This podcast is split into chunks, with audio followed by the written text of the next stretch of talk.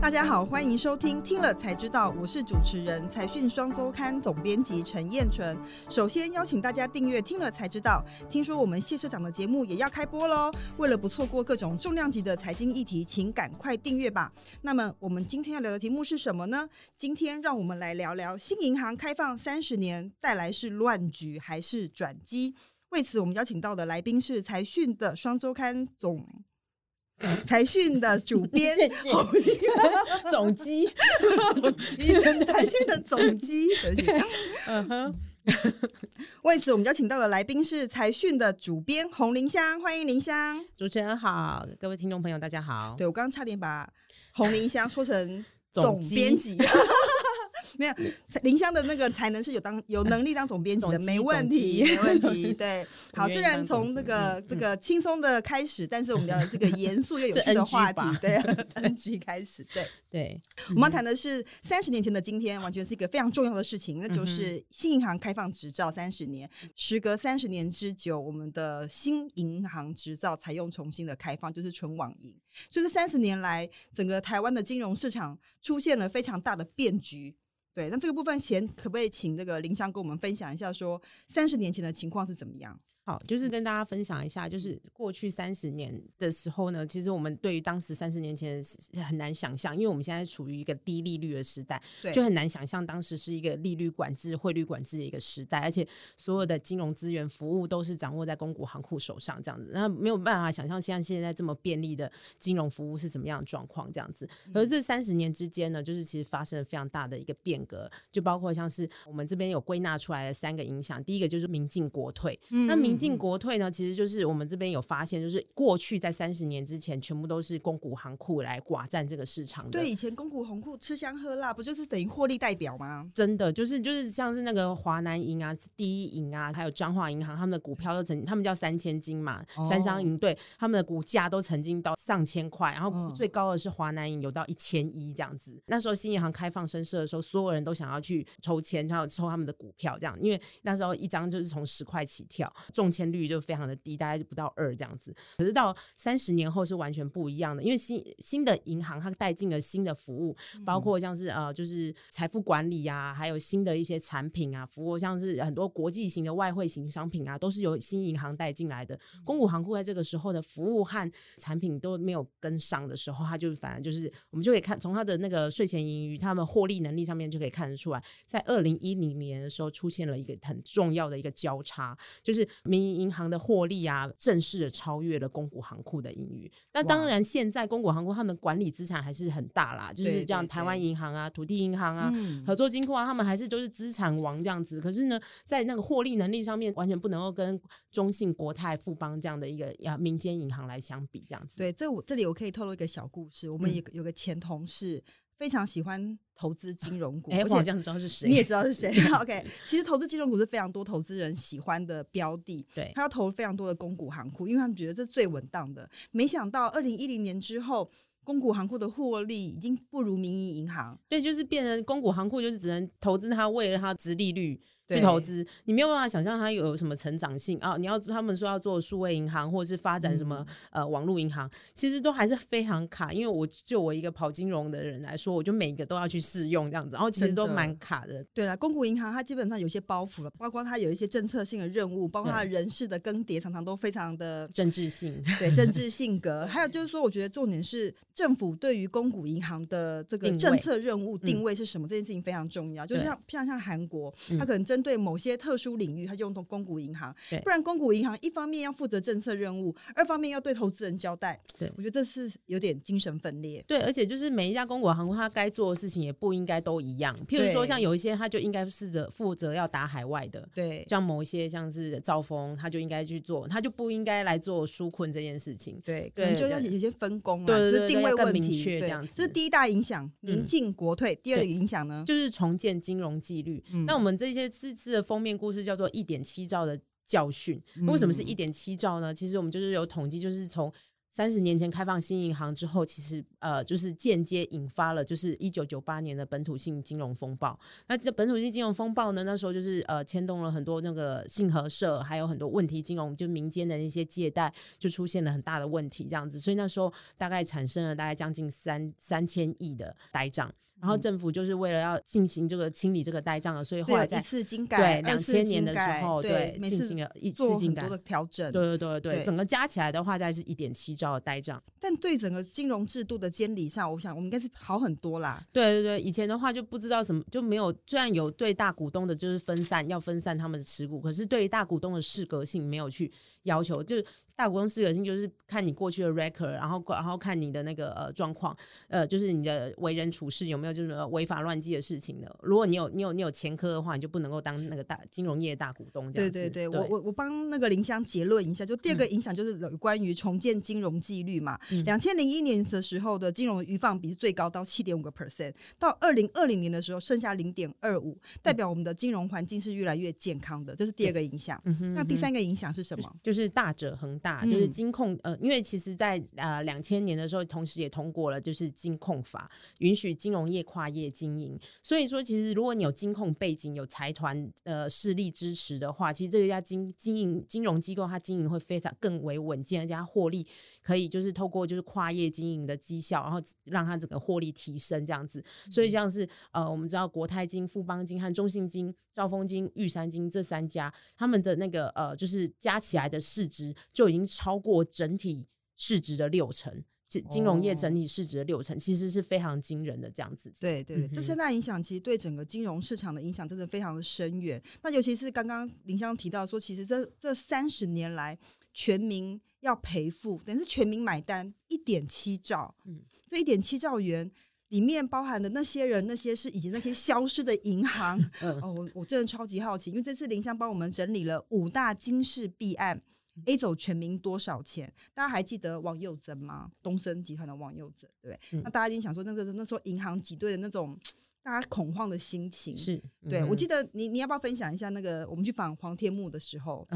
他讲有个人在跟他面前下跪的故事。对他，不过他讲他讲的是失信案，对，那是一九八五年，其实虽然不是新银行开放后的，可是其实这样影响很大。其实我们有发现这些弊案背后的一些共同。共同原因就是因为，就是银行的大股东，同时也是某个产业的大股东，他就会把那个银行的呃金库当做自己的私库。在疏通中间，又安插自己的人员，然后呃要借，然后用各种的名目来去借款。他的钱不是也也不是自己的钱，他是收受向社会大众收受存款。对对对，我我我想要提醒各位的听众或观众，就是说，其实当时黄天木就是被一位呃跪在他面前的一个实性受害的妇人跟他讲说，希望他的银行的钱不要不见，代表就是说，其实，在银行里面钱都是每个人辛苦赚来的钱，如果有一天一系归零哈，真的是。欲哭无泪，卷走钱的人真的很可恶啊！来跟我们分享一下。依照顺序来讲的话，应该是王玉云的中心银行。他掏空了八百亿，最厉害，然后金额最高是不是？第二，第二，呃，他他是第二高，最高的其实是王佑珍，而且王佑珍真的很嚣张，因为他其实政商亨通，对，譬如说他就是到处，呃，他他不只是立发集团的创办人，然后他也是东森集团的创办人，然后他自己又是那个就是国民党的那立委这样子，然后他自己娶了四房的媳妇，呃，四房老婆，不是老婆，不是媳妇，对对对，是老婆，对，然后所以就是其实他案发之前，他就是先已经先跟他的那。第四个老婆已经逃到海外去了，就是有去通缉他，就他还在大闹机场，然后结果他最后大家统计说，就是力霸集团掏空中华银行，大概超过千亿。这真的是很夸张，这样子。对，一年一般人一年可以赚多少钱？一辈子赚多少钱？他现在一口气就把千亿这样子秀搬走了。对，而且最令人可恨的是，就是王玉云和王丽玲他们后，他们都有办法能够潜逃海外。对，中信银行它违法放贷超过八百亿。那像刚刚林香讲，力霸集团的那个中华银行是被掏空超过千亿。那第三个案子是太子集团的这个许家，嗯。万泰银行，对，万泰银行我们印象蛮深刻的哈，就是 George and Mary 那对对对，就是这个发行那是现金卡嘛，现金卡双卡风暴的时候就很惨，对对对，结果他没想到家族也是掏空了这家公司的资产。对我听说他们那时候，他们一个就是董事长、总经理的那个交集费一年就是五百多万。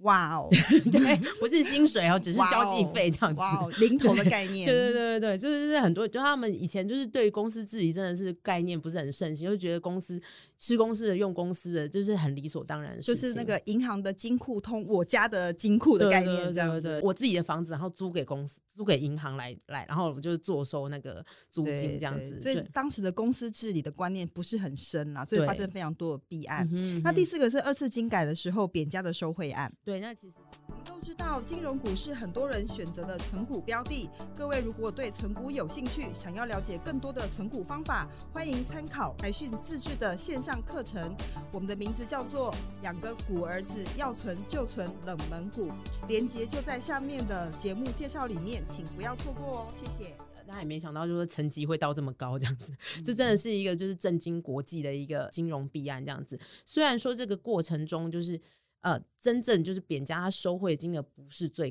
不是不像刚刚那些掏空的状况那么大，可是他就是涉及的，就是金控和金控之间，包括当时就卷入的有中信金、元大金、富华金，然后还有就是国泰金，其实也曾经被涉入这样子。当时只要有，因为当时就是为了政府要主导这个并购嘛，所以就是总统就可以决定说谁可以并哪一家。然后谁不要并那一家？对了，对了，就是很多角力在里面，就造成这样子的结果。对对，但但大家以为这些都是过去的事情吗？没有哦，其实最近的润影案大家还记得吗？对，我觉得也是非常的夸张。其实大家会很难想象，说就是润影就一个不名不见经传，虽然它是一个老牌的，就是贸易商，可是它就是做就是石化业，它的往来对象就是福茂啊、台塑化这些老公司这样，可它竟然可以就是呃，就是跟十二家银行借。了四百七十亿，然后其实他并没有这么多的，就是贸易往来的那个需求，他就这样炸贷了四百七十亿，然后十二家银行都上当，这样子真的很难理解。我们。如果普通人上门去说我们要借个十万块，好不好？一百万都很困难呢。对啊，就这样子五鬼搬运就可以借这么多钱。大家签了名，大家签个大概不知道多少个这样子，然后就是还一百万被，而且一百万变之外还要被征信说，哎，你应该没有办法还这样。没错，被质疑。对对对，可是润应该是目前就是还刚一审啦，就是可是就目前就是其实我们都认为这个其实是有内神通外鬼，可是因为其实。目前还没有，除了就是主事者之外，而且还没有任何银行的金融业的董总呃被起诉，所以我们觉得说这个其实是必须要好好的去调查这样子。对，所以这个这就像刚刚呃我们所讨论，说金融业是大家的钱，真是辛苦的血汗钱，不应该沦为少数人在那边呃这个资金挪移的工具哈，甚至图利人的工具。所以监管真的非常重要。那事实上大家。一定都知道，说其实今年最夯的议题就是有关于今年又开放了新的执照，银行执照，就是有关于网银。那很多人都对网银非常的好奇，或者是说充满了存疑或不安全感，就想说：哎，网银，哎，它是是安全吗？然后它会对整个金融生态带来什么样的变化呢？是像我们刚刚提到的那位前同事，就是 对他他去他去金融存股达人，对，可是他他去他到现在去银行就是。就是存提前就一定要去立刻补登，然后拿到那个存款单，他才觉确定他的钱在那个银行里面。这有图有真相的概念。对对对对。然后呢？可是像我们这个世代的听众朋友，可能都已经。几乎都已经很少到分行了吧？除了就是办就学贷款或什么之类的东西，